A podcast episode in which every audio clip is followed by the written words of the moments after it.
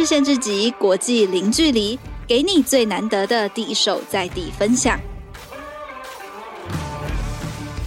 Hello，大家好，又到了换日线制级的更新时间。不知道大家前阵子在社群上有没有被五角形的雷达图是社交负面人格的心理测验洗版？那我自己就是一直看到朋友们分享他们的测验结果，于是也满心好奇的自己也去玩了。那其实最近很红的心理测验也不只是社交负面人格，像是 MBTI 的十六个宫格测验，也是近年红到不行的心理测验。它除了被许多的公司、企业用于人才甄选，那在年轻人常用的社群平台，像是 YouTube、IG，还有中国小红书上，都掀起海啸式的讨论。到底为什么最早出现在一九四四年的测验，现在会突然这么流行？而专业的心理测验不光是好玩就好，其实背后的建立背景啊。科学依据也都非常重要，就像是好的心理测验不代表是好用的心理测验。那这个时候如何使用这些测验的答案就非常重要啦。那这礼拜的来宾呢，我们就邀请到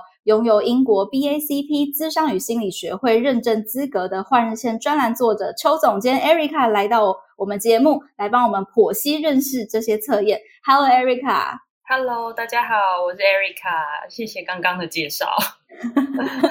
我跟 Erica 也是网友初见面，没有空中相见。对对对对对。那先跟大家简单自我介绍一下，我是 Erica，然后呃，我有一个粉专叫做不务正业邱总监，就自己蛮不要脸的，就叫自己 邱总监。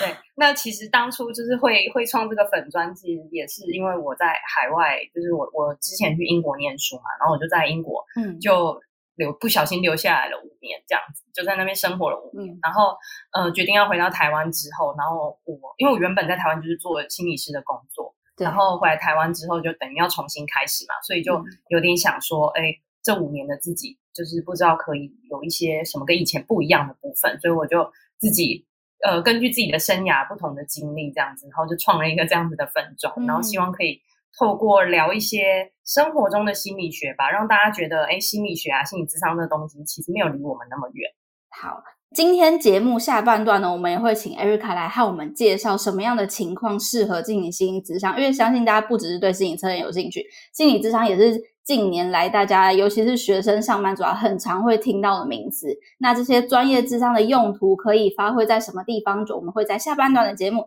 邀请 Erica 和我们分享。好的，那一开始我们就先来聊聊这个红到不行的 MBTI。听说在韩国新认识的朋友，他们已经不太会问对方说你是什么星座，而是会先问说你是哪一个 MBTI 的人格。艾瑞卡最近有玩这些测验吗？有啊，其实这个测验就是。在冠颖找上我之前，其实我就已经做过。我应该是去年，我还有叫我先生一起做这个测验。对，然后就是如同我们在文章里面提到的，就是真的都是那种朋友之间口耳相传。我一开始也是朋友先传给我，就说：“哎，你做做看这个测验。”嗯，对。然后我就做了之后，就做完就会有一个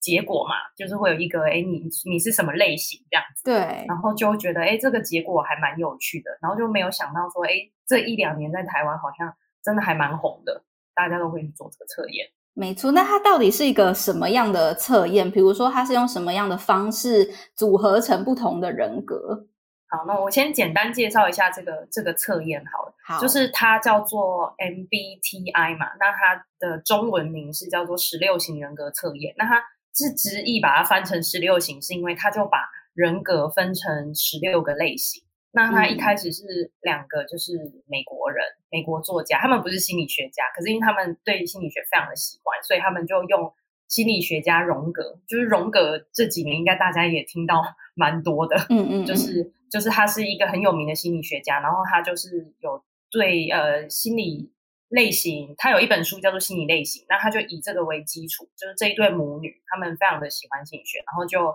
呃，发展了这个人格测验，所以这个测验呢，我们刚刚有讲到嘛，它是十六型。那它这个十六型是怎么来的？它是把我们的人格分成四个向度，嗯，然后这四个向度是，比如说第一个向度是外向跟内向，然后第二个向度是实际跟直觉，嗯，也就是你怎么认识世界的方式，你是直觉类型还是你是很实际思考的，嗯，然后第三个是思考跟情感。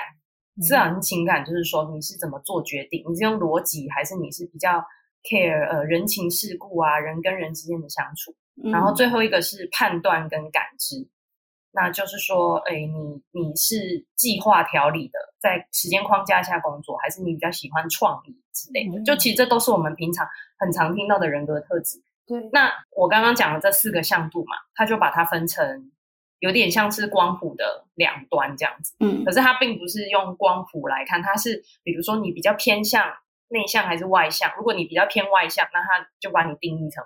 外向，嗯哼，所以每一个选项你都会有一个数字嘛，嗯，呃，不是一个英文字，英文字，对对，英文字，所以这个结合在一起就就是就会有排列组合，就来到数学、嗯、排列组合，四乘四就会变成十六，所以你就会有十六个类型这样。所以最后结就是测完这个测验之后，结果会跑出四个英文字母，然后就可以从这个字母对应回去，你是呃这十六个人格中的哪一个，左边还是右边这样。对对，就是你是这十六个算是人格特质里面吧？对，你是偏向哪一边？那他就把你归类成哪一边。比如说我我自己的话，我是 ISFJ，嗯，那他他呃，他定义出来是守护者吧。那他就是说，哦，你这是一个会呃善良啊，然后呃做一些有使命感的工作啊，像医学学术啊、社会慈善啊，可能就类似我现在的工作这样。哇，那 那还蛮符合的。我记得我那时候测出来我是什么政务官，嗯，但是我有点忘记我的详细的英文的字母是什么。但我记得我是政务官，我想说，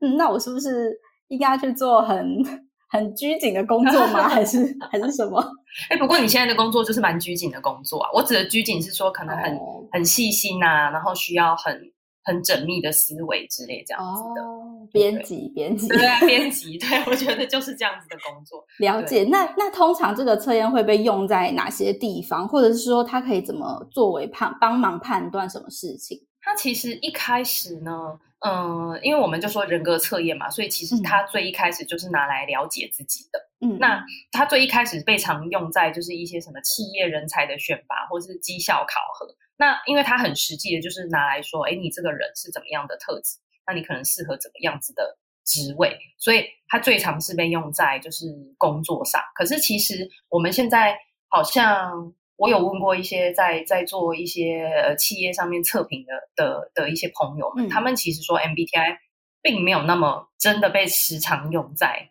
那个企业上面。对，我们等一下讨论到另外一个测验，它其实是比较常被用到的。哦，好。对，那其实这个这个测验就是它会有一些偏误的部分，是说呃，因为像我们刚刚讲的嘛，它是把它。比如说你是两个类型里面偏向哪一个，他就把你归类在哪一个。嗯，可是其实有时候并没有那么绝对，因为你不知道说你偏的到底是偏很左边，还是偏的是很中间。嗯，嗯，可是他就是把你归类在哪一边。但是如果我们不要这么严肃的去思考的话，除了呃选择工作上啊，其实也可以用在很多人，就像我们前面一开始讲那个星座，有没有？嗯，就是现在大家不会问星座，就可能问说，哎，你是什么类型？这样，那这就是通常。现在的人可能就会觉得，哎，我很想知道我跟这个人合不合，嗯、不管是谈恋爱或者是交朋友。嗯、就像我们常常都会说，我最讨厌我的主管是某某星座，嗯，或是呃，我曾经遇过怎么样子的什么星座的男朋友，就是以后就不要再遇到那一那一种星座的男朋友，嗯、因为比如说什么，我随便讲，射手座都是渣男啊之类的，就很常听到这一种。对，我觉得也是类似的意思，大家就会觉得好像用这个类型可以来。找适合自己或者不适合自己的人。嗯，那这个 MBTI 和其他的人格测验有什么不一样的地方？因为常常有不同的人格测验的玩法在网络上流传。那 MBTI 有什么不同于其他测验的地方吗？这个是一个非常好的问题，因为 其实网络上有非常多的就是心理测验嘛。那其实大部分的心理测验它是没有经过一些比较严格的。比如说测试啊，或者是一些理论依据。嗯、那嗯、呃、MBTI 它它算是蛮早以前的测验。那虽然它也还是会有一些一些我们可能讲到有一一些缺点，但是它跟现在市面上我们常常看到一些什么颜色测验啊那些什么的都还是不一样。就是它至少还是有有一些学历，嗯、而且是流传还蛮久的测验。那我们在心理学上面，如果我们要去划分性格、划分人格的话，我们通常主要会有两种类型，嗯，来解释人格。一种就叫做类型论，所以我们讲的这个 MBTI 它就是属于类型论。那另外一个是叫特质论。那我先讲一下类型论好了。类型论就是它很简单，就是说，呃，每一个向度里面，它的性格取向它都是互相不一样的。嗯哼。比如说我刚刚讲的那四个字母，对不对？对。排列组合出来就是会有十六个不一样，所以每一个都是各自独立的、各自不一样的。那另外一个部分就是理论，就是特质论。那特质论指的是说，诶，你今天的某一个人格特质的表现，它是一个连续的向度。就是就比较像我说的那个光谱的概念，嗯，就是你可能是外向比较多一点，还是内向比较多一点。那它最有名的就是五大性格量表，嗯，我们叫做 Big Five，The Big Five。那这个就是我刚刚讲说，企业上他们其实蛮常会用的是这个，嗯，五大特质呢，它就是指呃，像刚刚那样子嘛，有四个，那这个它是有五个，那这五个就是第一个就是指神经质，那神经质就是说你。呃，容易不安，内心容易受伤。你是高还是低这样子？嗯，那就像我们如果说神经质高一点，你可能就是一个比较敏感的人嘛。我们说那常最近常说的高敏感，那你可能就是神经质会高一点，或是比较谨慎一点这样。那第二个就是外向性，那所以外向性高就是外向嘛，啊，外向性低就表示诶，你可能就是比较内向一点。然后第三个是经验开放性。那经验开放性就是说，你今天对外在的环境啊，你反应是不是会很快？你对于外界的环境是比较 open minded，还是你比较保守？嗯。然后第四个是亲和性，就是你是不是一个比较亲切啊、善良啊、宽大的人？然后最后一个是严谨性，呃，你是认真、责任感强的人嘛？那所以这个你就可以看到，因为它就只有这五个标准，所以它测出来的结果就是。你是多一点还是少一点？嗯，它比较不会直接分类，它是比较从一个程度的上来，呃，提供结果。对对对，所以所以就会变成它的结果比较不会那么好像一个绝对性，就是我今天做出来好像就是一个什么类型这样子。是，那说完 MBTI 呢？节目开头我们也说到，在社群上被洗版很多五角雷达型的这个社交负面人格，它又是什么东西？因为它有分数高低，对吧？嗯，这个分数高低代表的是什么呢？会不会说分数越高的人就越不利于人际关系吗？或者是说我们可以怎么解释这些分数？对，这个测验呢，我觉得也是非常有趣，就也是像你说的，在网络上大家在疯传。然后我也是第一次看到，就是心理测验是测一个负面的，嗯，就是一个负面的特质。因为我们通常都是测不是正向的，要不就是一个很中性的特质。对，从来没有看过说测一个什么社交负面的的人格特质。对，所以所以就是像他字面上解释的，就是这个测验他们是平台，就是一个测验平台，A Real Me 他们开发的嘛。那他们的测验就不是这么的说哦，我还没有一些学历啊，干嘛的？然后因为刚好我我在写这个文章的时候，我真的有去跟他们接洽，就是我去问他说，哦、你们到底是你们是呃怎么怎么找出这六个六个那个特质的？然后他们一开始很好笑，他们一开始还一副就是呃。我们不知道你要用什么用途，所以我们没有办法跟你讲太多这样子。然后我就只好跟他说我是，然后他他怕你有什么意图，是不是？对，他很像怕我说知道这个测验我是要做什么事情，所以他就说叫我要讲详细一点，我到底要做什么，哦、然后他才要就是他可能在考虑他跟我说多少。嗯、然后 对，然后我就跟他解释说，哦，我是因为因为现在在台湾很红啊，也就顺便跟他们讲一下说，哇，你们现在这个测验很红诶，在台湾很红，所以我们很想要写一个文章让大家更了解这个测验这样。嗯、然后他才跟我讲说，哦，他们是怎么找出这些六这六个选项？嗯、那他这六个的个特质就是，呃，我先讲一下它代表的意思，好，然后再说高分好了。那它里面就是，呃，这六个特质就是冷漠、多疑、支配、偏执、夸张、算计，就听起来都是我们在听起来都很人际社交里面，对，听起来就是那种。好像呃很高分就会觉得哎，好像很糟糕的那种那种特质。嗯、那对，那也因为因为我就问说，那你们是怎么找出这六个特质的？那他就说他们是依据就是人格疾患，人格疾患是在心理疾病上面的一个，它也算是一种精神疾病，它比较像是一种人格特质的倾向。嗯、就像我们常常在讲的什么反社会人格啊，然后什么边缘性人格这种，就是说你的人格特质是比较极端类型的。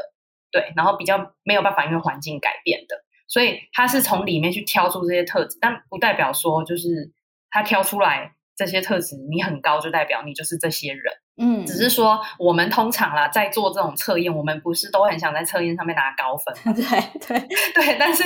我就发现，在 Dcard 上面有很多人分享，他们分数很高分的时候，他们就会觉得自己好像有病。然后我就觉得这个还蛮有趣的，就是第一次你做一个测验，你会希望自己的分数是低一点，不要这么高。对，不要这么高，但是高好像很有问题这样子。或者说会不会是？该就该不会是我很其实很腹黑，或者我其实是很黑暗的人？对对对对对，很多人他们会有一些一些那个什么回馈，就会说啊，其实我跟我心里想，别人看到的我是不一样的这样子。嗯，对。不过这边的负面真的就是负面吗？它还有没有什么其他比较正面的解读，或者是说平常大家可能从字面上认不出来，但是它其实代表的是另外一种好的特质？嗯，我觉得。就像我说的人格特质啊，它并没有所谓的就是好跟不好，只是说这个特质，有时候这个我们拥有这个特质，你把它想成不好的，那它就会是不好的。那你如果把它想成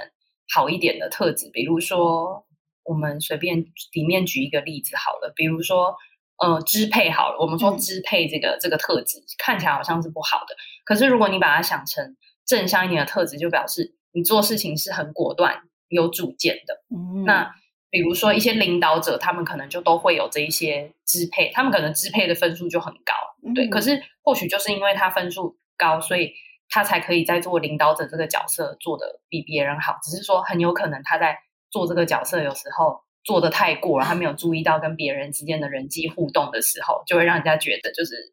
你就是一个。就是怎么讲，控制狂这样子。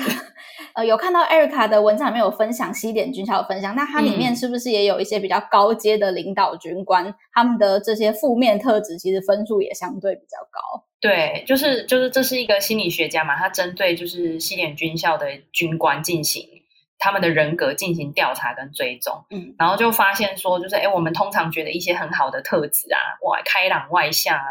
情绪稳定的人，其实。你在工作上表现一定都不错，可是他就发现说，有一些什么自恋啊、戏剧化、小气，或者是那种墨守成规的人，嗯，他们其实跟我们前面讲的这些人相较之下，他们有更好的表现。嗯，所以他就发现说，哎，其实如果你有具备一点负面的人格特质的话，未必是一件不好的事情。嗯嗯，就像嗯，我们我里面有举一个例子嘛，就像川普一样啊，川普就是。很多人骂他的人就是很讨厌他，可是他还是有很多喜欢他的人啊。那因为有很多心理学家说，川普就是有自恋型的人格障碍，因为他就是都不没有同理心啊，然后不在乎别人怎么想啊，他就是觉得自己超棒的啊，这样。可是，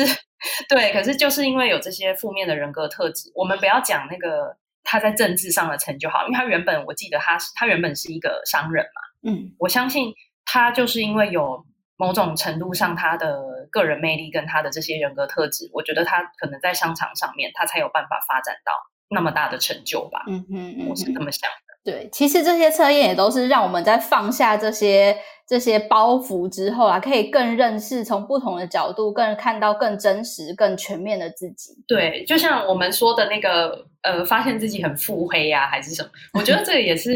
也是另外一个角度去看待自己吧。就是有时候我们有会在一些别人的，有时候我们做测验的时候，你会发现，你回答的结果不一定是你自己真的这么想的，而是你觉得别人希望你是这样子，嗯，社会对你的期待。对，所以反而你发现这些腹黑的自己，我觉得也是对自己或许有一些更不一样、更多元的认识。我觉得也未必不是一件好事情。对，这边也提醒大家，就是避免让这些各式各样测验，然后让我们先入为主的判断他人。毕竟我们每个人都非常的复杂，也不是什么一个简单的几个几个测验就可以来决定大家的个性。这样，嗯，那到这里呢？我们先休息一下，我们下一段节目马上回来。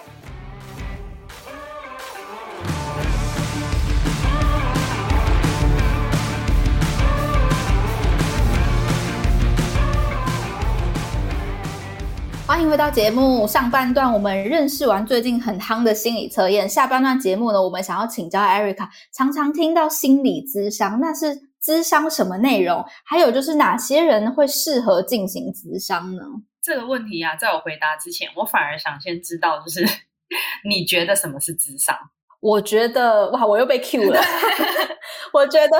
我觉得智商是一个人他需要一个出口，但是可能他身边的人因为。可能比如说，不见得在同样一份工作上，或者是不见得在同样背景生活的背景下，所以身边的人也许没有办法给他很正面或是很充足的这种帮助，然后可以透过咨商，然后呃一个比较专业性的情绪引导，然后透过这种来回对话，找到一个情绪的出口。哇，我觉得，我觉得你是没有准备过稿子，我怎么觉得 你讲的、欸、真的没有我临时被 Q 的？怎么觉得你讲的很专业？就觉得哎、欸，好像把我大概要讲的都都讲完了这样子。因为我本来预预期的是，因为我们通常听到大家都是一般社会大众，或者是我们身边的朋友啊，甚至我家人，以前他们可能就会觉得啊，心理智商就是就是聊天这样而已啊，嗯、就是就是就是聊天又又没有什么啊，为什么跟你聊天要花那么多钱这样子？为什么要一个小时两千块跟你聊天这样子？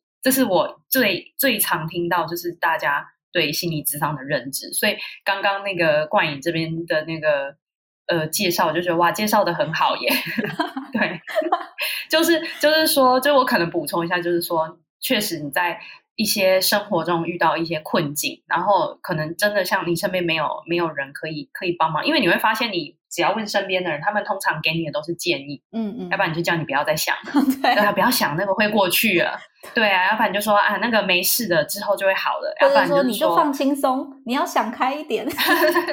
对对，你要想开一点，要不然就是还有那种呃，我自己听到也会蛮火大的安慰，就是说你看看这世界上还有多少其他更可怜的人，哦，比惨这样子吗？对对对对，然后对，所以你就会发现你在身边的这些人。跟这些人聊，你没有办法，你会觉得他们没有办法理解你的苦的时候，你就会需要一个专业，然后可能又比较客观的人，可以帮助你去探索说，哎、嗯，你你到底怎么了？你到底遇到这些生活中的困境，到底可以怎么办？这样子。嗯嗯。所以你刚刚还有一个问题嘛，就是哪些人适合心理咨商，对不对？对，因为我觉得。有时候智商，比如说你可能跟身边的人聊到好了，但是很容易好像被贴上了一个说，呃，你去进行智商是不是你就生病了？嗯，或者是你去进行智商是不是你哪边出了问题没有办法解决？就是好像会有一点贴上负面标签的感觉。但是也许这其实是一个不全然是这么负面，或是不全然是因为要有什么问题才可以去进行智商。对啊，我我同意你说的，就是一一定是就是不会说不会说你一定要有什么多严重的什么心理问题啊，你才需要去做心理咨商。因为以前啦，我现在讲我两个比较不一样的想法。以前我会觉得，就是只要你有心理不愉快的感受啊，或者是你觉得生活有一些困境，你都可以透过咨商，比如说来帮助你自己。所以不一定要说你真的。超严重，我今天已经忧郁症了、焦虑症了，我才去做心理咨商。嗯，那以前呢、啊，我都会觉得所有的人都可以做，所有的人都适合。可是，就是过了几年之后啊，我觉得我现在想法有点不太一样。哦，我觉得求助者啊，你今天要。就是你自己今天本身求助的意愿要高，这是第一点。嗯，要不然你不会愿意要花这个钱嘛？毕竟这个钱也不便宜啊，这也不是说什么两三百块这样子。嗯、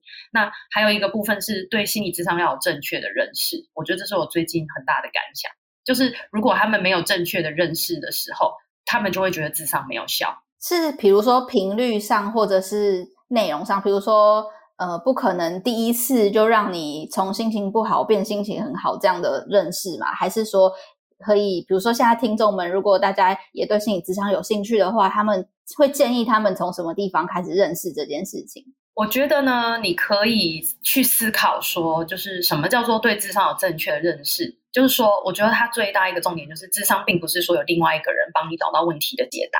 嗯哼，或是找到另外一个人帮你做决定。因为很多时候我们是觉得啊，我很犹豫，我很迷惘，我不知道怎么做决定。嗯，那我找一个人，比如说找一个心理师，看看他可不可以帮我。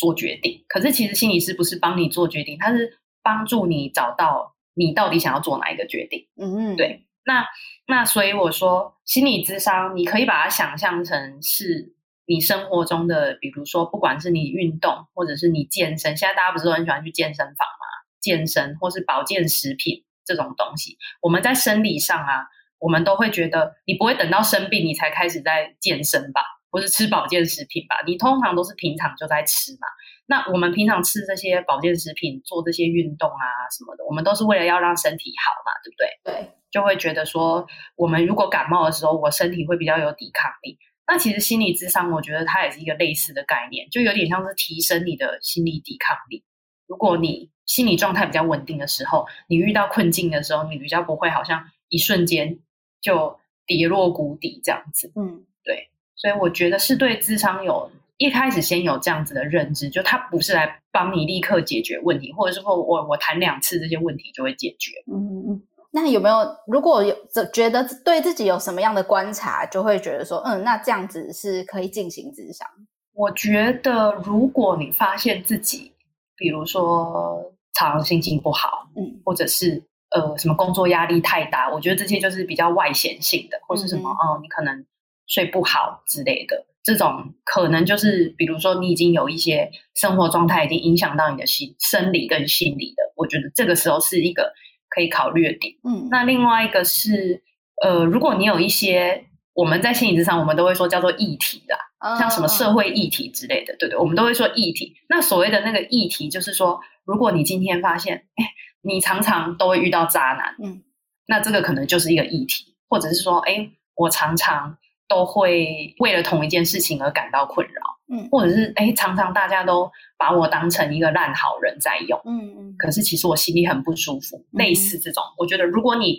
除了我前面讲的这些，如果你感到这些呃什么身心不舒服以外，如果你常常觉得自己被某一些问题卡住，嗯、好像常常遇到一样的事情，我觉得那个也是一个可以去进行咨商的时候。了解，Erica 在英国和台湾都有个案咨商经验。那这边也想要问问，就 Erica 的观察，像海内外的个案对象有没有比较不一样的地方？因为我的想象上是，既然生活文化不一样，对咨商的反应应该是不是也会有不一样的地方？嗯，我觉得会。我觉得第一个最大的差异是国内国外的对于咨商这件事情的。看法，嗯，跟认知吧，嗯、就是文化，我觉得那个是一方面是文化差异，因为比如说我们一样，因为我大部分接的都是华人比较多，嗯哼，对，然后华人就是比如说在海外生活的的华人，像我之前在英国有接过，比如说住在爱尔兰的啊，住在日本的啊，什么，嗯、然后现在也有一些什么在美国的啊、新加坡的之类的，就是我觉得类似的部分，就是不管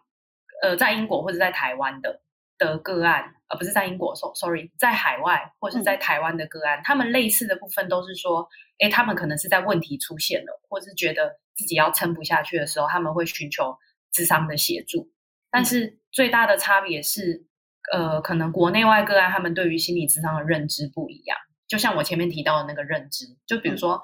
在海外的个案，他们会觉得说，就是，嗯、呃，我在生活中遇到的困境，或是困境已经过去了。可是我还是觉得自己有哪里卡住了，嗯，但是我需要一个人来帮助我整理一下我这个很乱的思绪，整理这些经验的时候，他们就会主动求助智商。那有一个部分可能也是国外，他们可能欧美啦，我是说欧美国家，他们可能对于智商的文化。是比较开放的，就是像你说的，不会觉得说，哎，我今天去智商，好像是我有问题还是什么？嗯、就是你可能发现很多人都在做智商，嗯，所以很多人都在做的时候，他就是不会是一件奇怪的事情，嗯嗯嗯。诶，但是这到这里我就会好奇一件事，就是因为像心理咨商师必须要接收这么多来自不同人、不同背景跟不同的一种情绪抒发，那心理咨商师自己会不会也有需要找一个？这些情绪出口的时候，那如果当咨商师自己就需要这样的帮助的时候，你们有什么其，比如说是自我自我的检测方法吗？还是说你们会去找其他相同类型的咨商师来帮忙？我们也会去 找智商啊，说实在的，嗯，嗯，因为毕竟接收这么多，对不对？对，就是其实很多心理师他们自己也都会有自己的心理师，像我其实最近就要去。做心理咨商，嗯哼，对 对，然后我我觉得就是我我的意思是说，也是我觉得也是一个整理自己的的的的机会吧，因为就像你说，我们有时候也我们的工作就是常常需要接受别人的那个负面能量嘛，那有时候我们可能在跟个案谈的过程中，你会发现，你可能也会发现一些自己的议题，或是发现自己，比如说，哎，我觉得我最近对工作很没有热情，我是怎么了？这样子，嗯、类似这样的时候，或许也是一个可以去做智商的时机。像之前我看过一本有一本书，那本书好像也蛮红的，叫做《也许你该找人聊聊》，是一个美国的心理师写的。那他写他写那本书，我觉得很红的原因，就是因为他自我揭露了，就是他自己跟男朋友分手的时候。然后他去找心理师的那个整个心路历程，然后他同时也有在做智商的工作，可是他同时也去找心理师，然后他就写说，他自己身为一个心理师，他对心理师也是会有很多的想象啊，他就是会觉得，哎，我心理师会怎么想我？嗯，那我心理师知道我是心理师，那我到底要不要对他诚实，或者我隐瞒了他会不会发现之类的？对，嗯，也会有一些小包袱。对对对，就是心理师去做心理咨商，反而会有一些一些包袱。嗯嗯嗯，好的。那最后一题想问问看，因为换日线的听众多为学生或者上班族，然后大家其实也都各自会有各自的焦虑，不管是在校园或者是在职场上，这些焦虑的来源都不同。有没有什么方法让大家可以在平时的时候自己练习，然后帮忙自己远离这些焦虑？我觉得焦虑应该是现在，特别是疫情开始之后，我觉得焦虑跟紧张应该是大家生活中最常见的情绪，包括我自己也会。对，然后我觉得焦虑这件事，因为我最近也是很焦虑，对，就是我生病了嘛，然后可是我又有好像很陆续还有很多工作，所以我其实在休息，可是也好像没有真的在休息，所以我其实也知道自己在焦虑，所以我觉得我想跟大家说的是，你可以认知上就是焦虑就是你生活中的一部分，就是你不可能永远没有焦虑，嗯，所以千万不要说哦，我可以哪一天就是没有焦虑就好了，其实就是不可能的事情。对，但是你可以换个角度把焦虑视为一个提醒，就比如说你今天你可以去观察你自己焦虑的，比如说症状是什么，比如说像我，我可能会睡不好，或者是我可能会呼吸不过气之类的。对，那如果你发现你自己有某一些症状的时候，嗯，就是提醒自己现在是该休息了，就是该放松了，就你可以把它当成一个提醒，而不是说焦虑是不会发生的。嗯，那另外如果症状真的比较严重，比如说像我说的，有的人不是常常压力大到什么胃溃疡啊，哦、或是什么失眠这种，我就会觉得先去看医生。如果是这种时候，你必须要先去看医生，看是看身心科啊，还是什么？就是如果需要有药物先缓解这些症状的时候，我觉得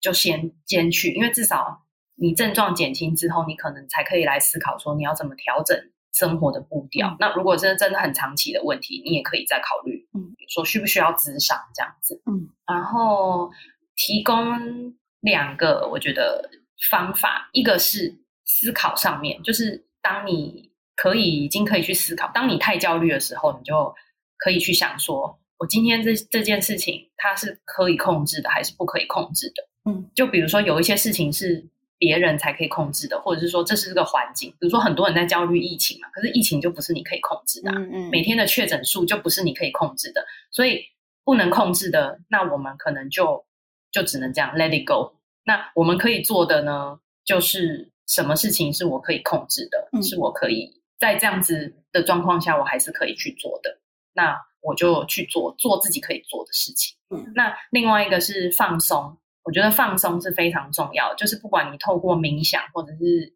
瑜伽，我觉得是真的很有效，因为你可以让你在生活的空间很忙乱的空间里面，有一段时间可以净空你的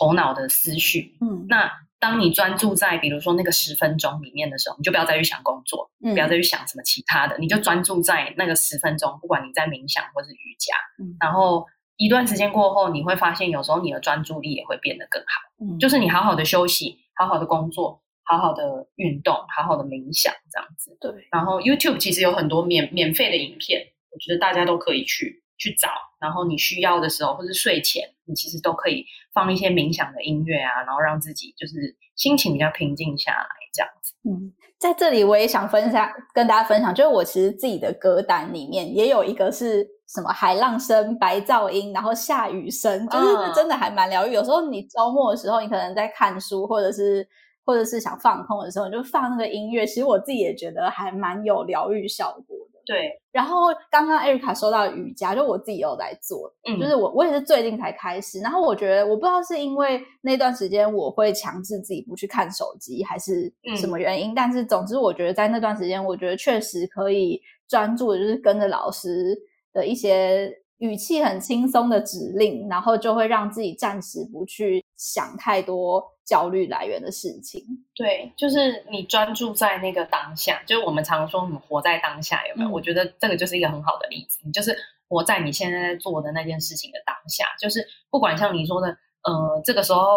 不去用手机什么的，我觉得都是好的。那呃，因为现在台湾就是已经通过就是通讯咨商。那通讯智商就是我们说的这种线上智商的方式，就像比如说医生线上看诊啊，啊，智商现在也可以做线上的智商。所以其实就算你不是住在台湾的那个华人朋友，如果你在海外有智商的需求的话，其实你也可以透过做线上智商的预约。因为我有一些在国外的华人的个案，他们跟我说，其实他们在国外也都有找过在当地的心理师，可是他们觉得比较大的问题是，他们觉得。语言可以通，可是他觉得心理师不太懂，就是华人的文化的价值观，比如说孝顺啊之类的、嗯、这种，他们就会觉得你已经离父母这么远了，为什么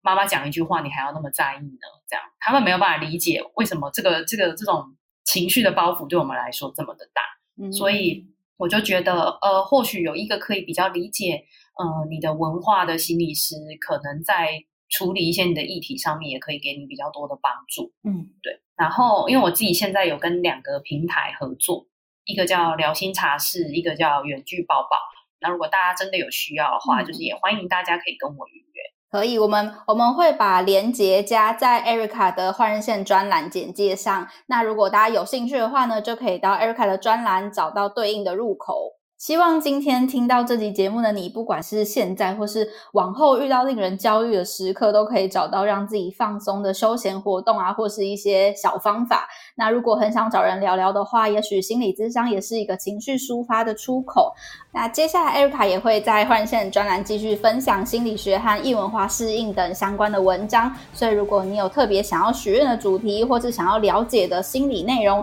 也都欢迎留言告诉我们。今天非常谢谢 Erica，也谢谢你们的邀请，谢谢，也谢谢你这礼拜的收听。那我们就下周再见，拜拜。